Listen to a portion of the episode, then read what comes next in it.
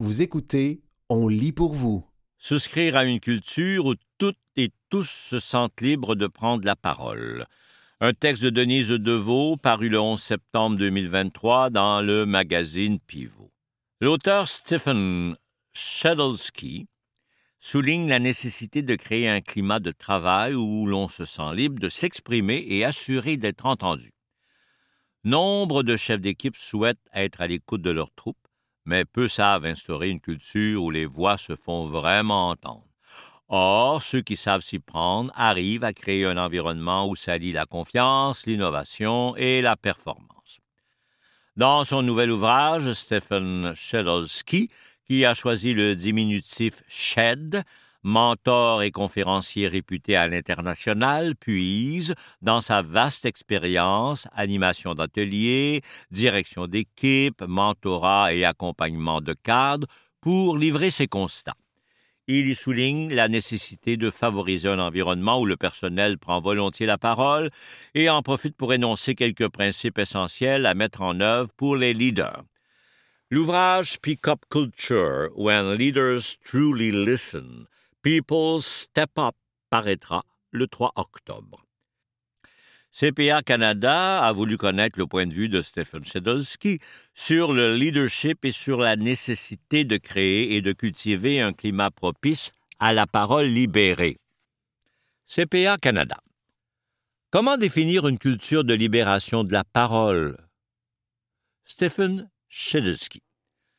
Dans un milieu où la parole se libère sous le signe de la confiance, on voit la pertinence de la franchise et on se sent écouté sans craindre d'être pénalisé.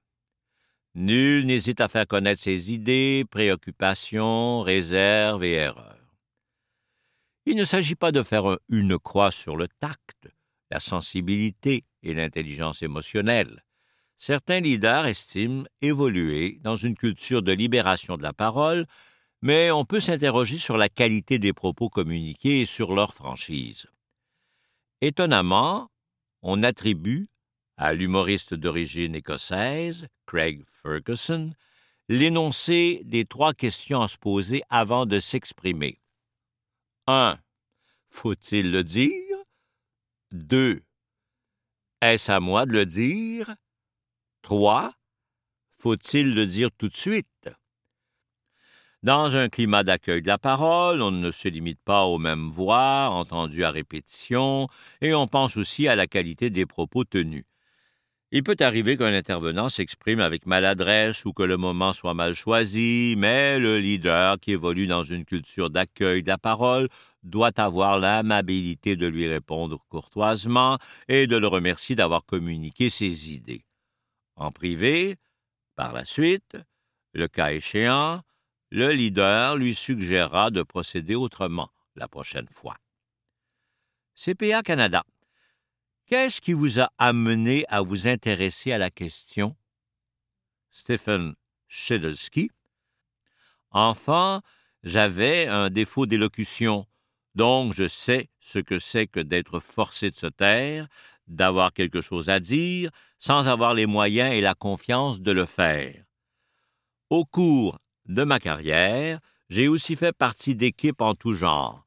Certaines évoluaient dans une culture de prise de parole, mais d'autres privilégiaient le silence. Je préfère de loin les milieux où l'on s'exprime. Dans de tels groupes, la confiance règne, le climat de travail est sain, la productivité et l'innovation sont au rendez-vous. CPA Canada. Les leaders jouent un rôle prépondérant pour assurer le bien-être du personnel, n'est-ce pas? Stephen Shedolsky.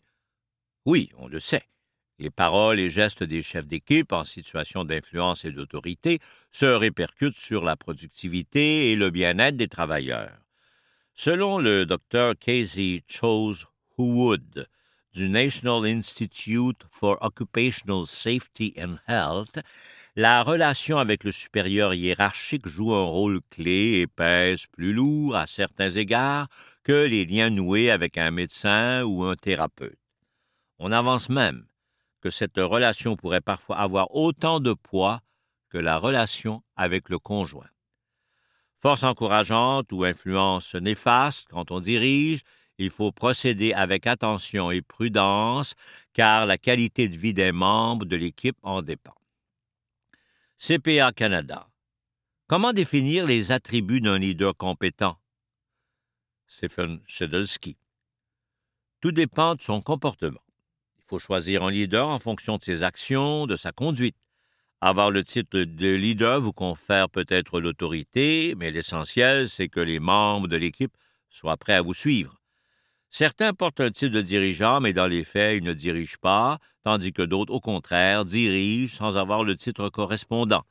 J'ajouterais que les véritables leaders font preuve d'empathie et de compassion.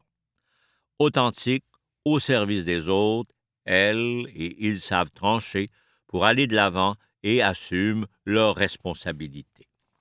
Vous écoutez souscrire à une culture où toutes et tous se sentent libres de prendre la parole un texte de Denise Deveau paru le 11 septembre 2023 dans le magazine Pivot. CPA Canada. Pourquoi parier sur une culture de libération de la parole dans l'environnement de travail d'aujourd'hui? Stephen Shedelsky. On le sait, depuis des décennies, une culture organisationnelle saine portera ses fruits. Et il faut que le leader en soit conscient, plus il monte dans la hiérarchie, plus il s'éloigne de la réalité. Justement, quand les coéquipiers prennent la parole et lui donnent leur juste, le chef d'équipe est en mesure de prendre des décisions éclairées et pragmatiques. Nous arrivons aussi à un stade où les baby boomers quittent la population active. Les nouveaux leaders qui montent sont souvent des débutants qui, dans bien des cas, ne sont pas suffisamment préparés, formés et encadrés. CPA Canada. La prise de parole, facilitée par un climat de confiance, doit se traduire par des résultats utiles. Mais est-ce toujours le cas? Stephen Shedelsky. Pour aboutir à des changements positifs et significatifs, la prise de parole se fera dans la confiance et l'intervenant se dira qu'il a intérêt à s'exprimer. Ce qu'on veut éviter, c'est l'opposé, un milieu où domine la crainte et l'apathie.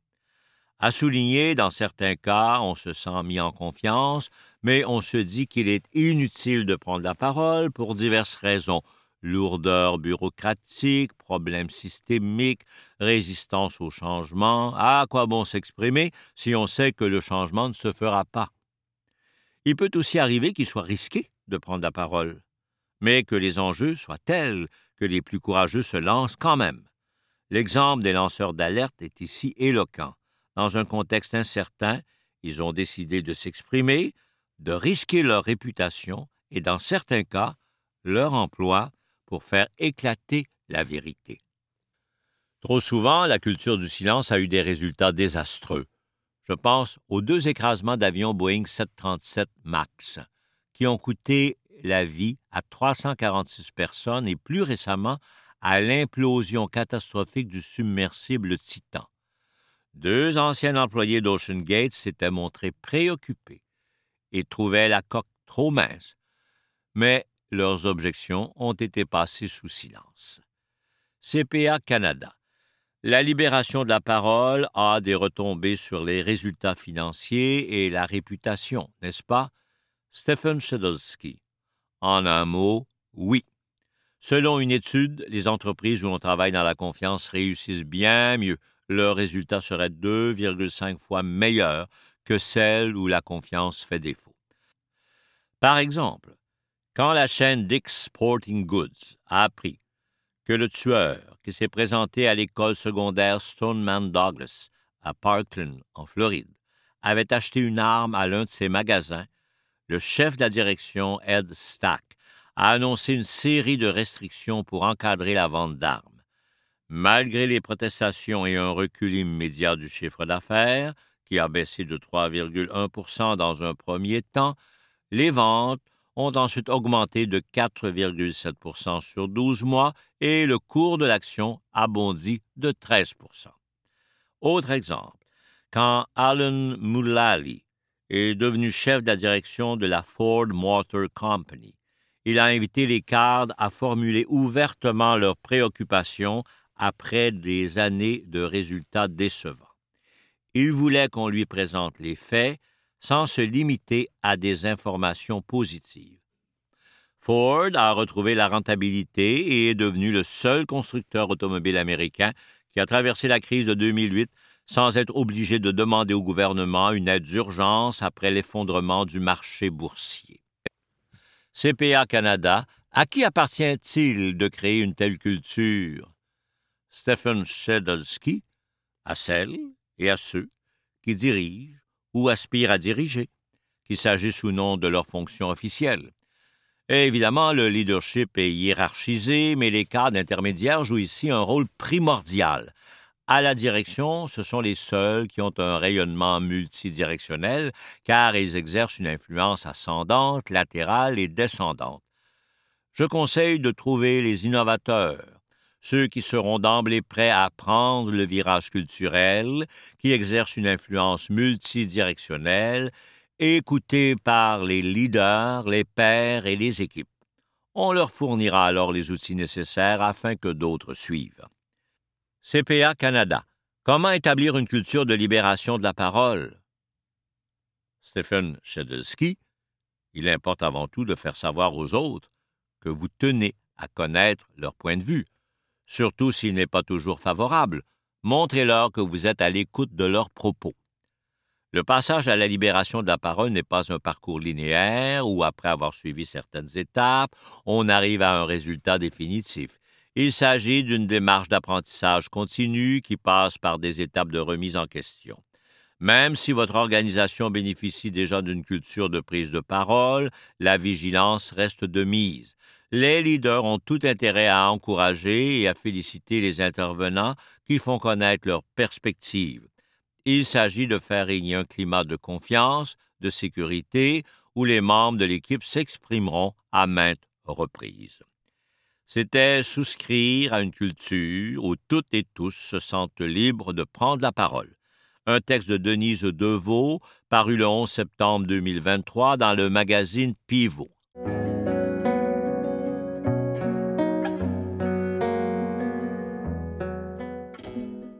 Une terre inhabitable? Pas si on l'écoute.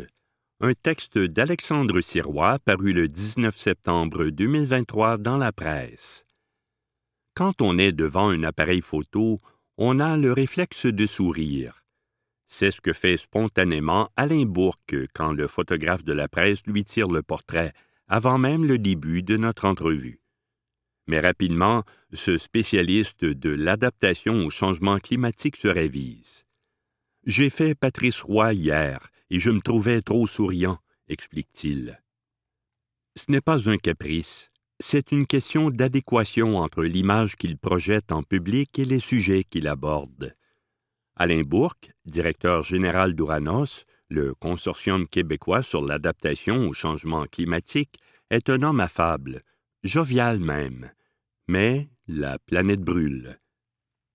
Selon le dernier rapport du groupe d'experts intergouvernemental sur l'évolution du climat, GIEC, la hausse des températures mondiales est déjà de 1,1 à 1,2 degrés Celsius, et c'est à peu près le double pour le Québec, rappelle-t-il. Et cette année, je pense que ça va créer un choc. On va probablement être plus autour d'un changement de 1,5 degrés Celsius en raison de l'impact temporaire du phénomène El Niño qui s'ajoute à celui des changements climatiques, explique-t-il. Disons-le, il faudrait avoir été enfermé dans un sous-sol sans fenêtre au cours de l'été pour ne pas avoir vu les événements météorologiques extrêmes se succéder et se chevaucher, ici comme ailleurs. C'est une des raisons pour lesquelles je souhaitais le rencontrer, d'ailleurs. Alors que se déroule à New York un sommet sur l'ambition climatique sous l'égide de l'ONU, je me demandais si l'été qu'on vient de vivre pourrait représenter un tournant dans l'opinion publique sur la question du climat. Je voulais aussi faire le point quant à nos efforts en matière d'adaptation. C'est un secret de polichinelle, ils sont encore trop lents. On semble enfin passer de l'étape de la sensibilisation au fait qu'il y a des changements climatiques à l'étape du qu'est-ce qu'on fait, me dit-il. Bonne nouvelle, donc. C'est pourquoi, s'il admet être inquiet, il se dit aussi optimiste. Parce que ça va dans la bonne direction, Il semble y avoir un éveil généralisé. Cet éveil est-il le résultat des récentes catastrophes naturelles? Pas seulement, estime l'expert, qui travaille pour Oranos depuis les tout débuts de ce consortium, au début des années 2000. Il rappelle qu'à l'époque, il s'est mis à y avoir des incendies de forêt à répétition en Colombie-Britannique. Il explique aussi qu'au Québec, les inondations successives de 2017 et 2019 ont vraiment eu une grosse influence, particulièrement dans le monde municipal. Ce qui lui fait dire que l'éveil s'est fait graduellement. En raison de la fréquence, de l'intensité, de la durée et de l'accumulation de ces événements parallèlement aux avancées de la science.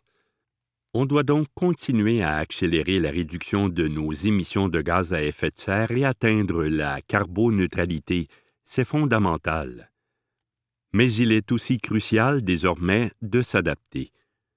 D'une part, il est rassurant de discuter avec Alain Bourque, de la même façon qu'il est apaisant de savoir qu'une équipe médicale s'occupe de vous ou de vos proches en cas de maladie, ou que des pompiers sont dépêchés sur les lieux d'un incendie. Ce gars et son équipe, d'une cinquantaine de personnes, possèdent des plans détaillés pour aider notre société à s'adapter au changement climatique notamment au moyen de près de 400 projets de recherche. Un guide de survie, en quelque sorte. Mais d'autre part, il est choquant de l'entendre dire qu'on a encore beaucoup trop de retard. J'ai toujours trouvé que les politiques publiques étaient à peu près systématiquement 15 à 20 ans en arrière, dit-il. Il fait comprendre que ce retard n'est pas quelque chose de théorique. Il a un impact réel et mesurable. Je lui demande d'offrir des exemples concrets où nous n'avons pas bougé assez vite ni assez vigoureusement. Il cite notamment le verdissement des villes, la protection des milieux humides et la construction d'infrastructures plus résilientes aux risques climatiques. On vient de passer un quinze ans d'investissement majeur en infrastructures et la vaste majorité n'ont pas intégré les changements climatiques dans leur conception, déplore-t-il. Si on avait fait ça en infrastructure, on aurait aujourd'hui beaucoup moins de refoulement d'égouts et d'inondations, etc., poursuit l'expert. Et d'ajouter, si on avait verdi les villes, on aurait beaucoup moins de dégradation de la biodiversité, et si on avait construit des projets d'habitation ou des édifices mieux adaptés à un climat plus chaud, quand il y a des canicules, on aurait moins de taux de mortalité, moins de gens incommodés, moins de concentration de populations vulnérables dans des quartiers comme Hochelaga Maisonneuve ou Parc Extension, qui sont durement frappés quand il y a des canicules. Oh, et les primes d'assurance auraient probablement moins grimpé au cours des dernières années aussi. Mieux vaut prévenir que guérir, et le fait est que ça coûte pas mal moins cher. Le portrait n'est pas entièrement sombre. En Amérique du Nord, le Québec est en avance sur bon nombre d'États, explique Alain Bourque. Même que pour certains enjeux, comme celui des inondations, il y a eu des progrès notables ces dernières années, que ce soit sur le plan de la cartographie des zones inondables ou sur celui de la réglementation. Il reste encore du travail à faire, mais on a pris nettement plus d'avance que dans le domaine de la forêt, pour ne citer qu'un autre exemple. Il y a longtemps que nous aurions pu revoir nos pratiques d'aménagement forestier. Aujourd'hui, après des incendies dévastateurs, le forestier en chef du Québec se voit forcé d'exhorter le gouvernement à agir. Bougerons-nous assez vite? Il est probable qu'on discute de ces enjeux, comme bien d'autres, du 2 au 6 octobre lors de l'événement international Adaptation future. Comme son nom l'indique, il s'agit d'une conférence sur l'adaptation au changement climatique. Elle aura lieu à Montréal. On est vu comme une organisation assez leader dans le monde en matière d'adaptation au changement climatique, souligne Alain Bourque au sujet d'Uranos. On a la capacité d'organiser un événement international. Ça nous rappelle à quel point ce consortium, mis sur pied par Québec dans la foulée des inondations au Saguenay et de la crise du verglas, est crédible, réputé et utile. On a mis Ouranos au monde, on devrait peut-être l'écouter. Qui est Alain Bourque? Alain Bourque était pratiquement prédestiné à devenir directeur général d'Ouranos. Après avoir fait des études universitaires de premier cycle en météorologie à l'Université McGill, il a obtenu sa maîtrise en sciences de l'atmosphère à l'Université du Québec à Montréal. Par la suite, à Environnement Canada, il a travaillé sur des analyses météorologiques des inondations du Saguenay avant de s'occuper du dossier de la tempête du verglas à la fin des années 1990. On retrouve sous sa direction, chez Oranos, une cinquantaine de personnes expertes de l'adaptation au changement climatique. C'était une terre inhabitable? Pas si on l'écoute. Un texte d'Alexandre Sirois paru le 19 septembre 2023 dans la presse.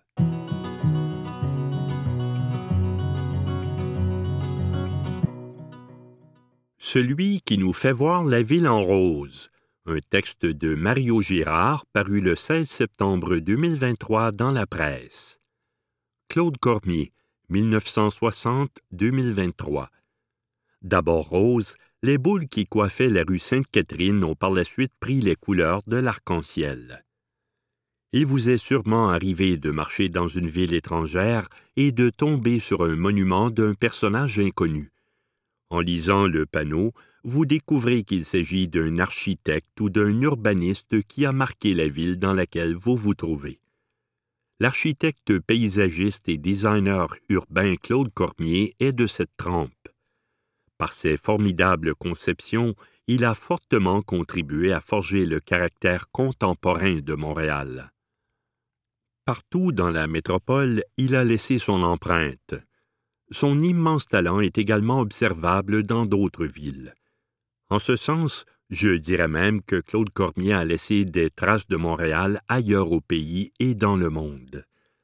L'anneau de la place Ville-Marie, le fameux plafond de boule rose, puis aux couleurs de l'arc-en-ciel du village, la fontaine sectionnée du square d'Orchester, toutes ces réalisations ont en commun d'interpeller les citoyens.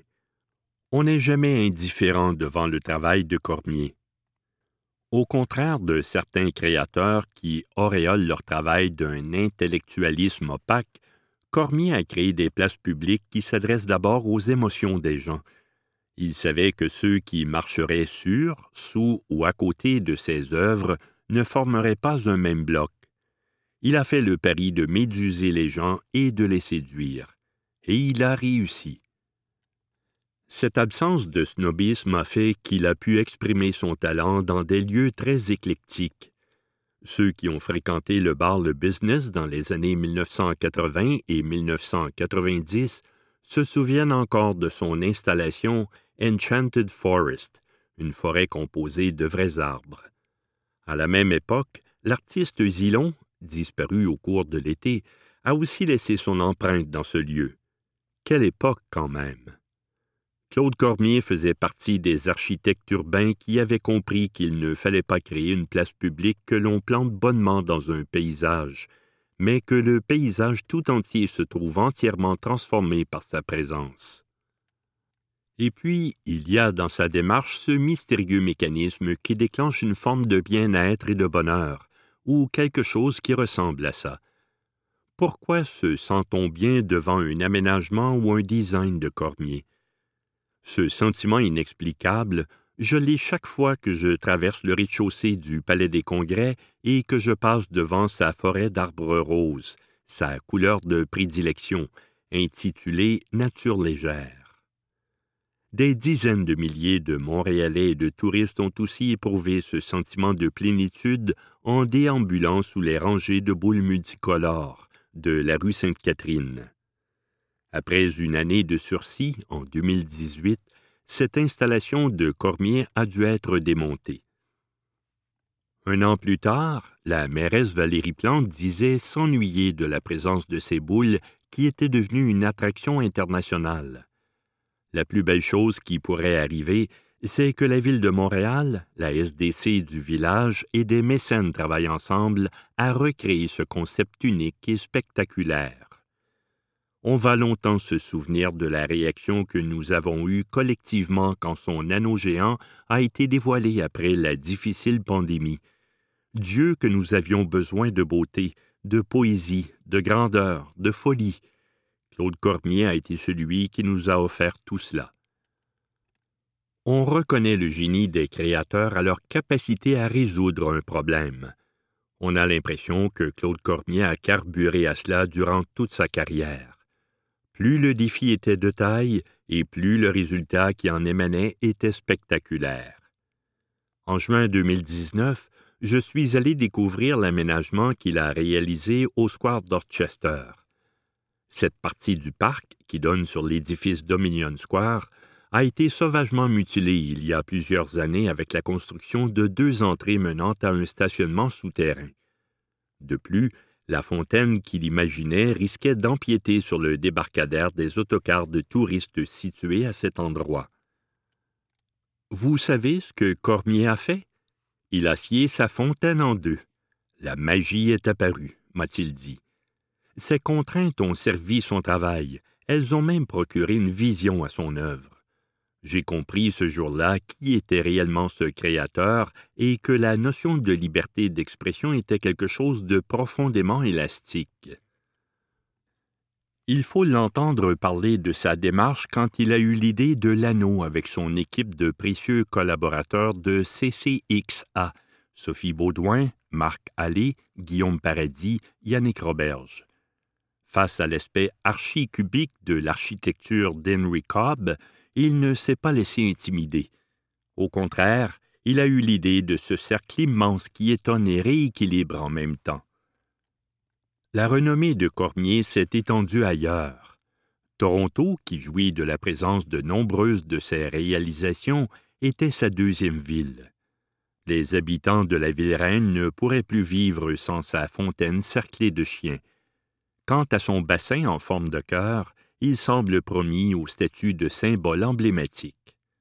En ce sens, on peut dire que grâce à Claude Cormier, l'esprit de Montréal se retrouve aujourd'hui ailleurs dans d'autres villes. Un grand artiste est mort.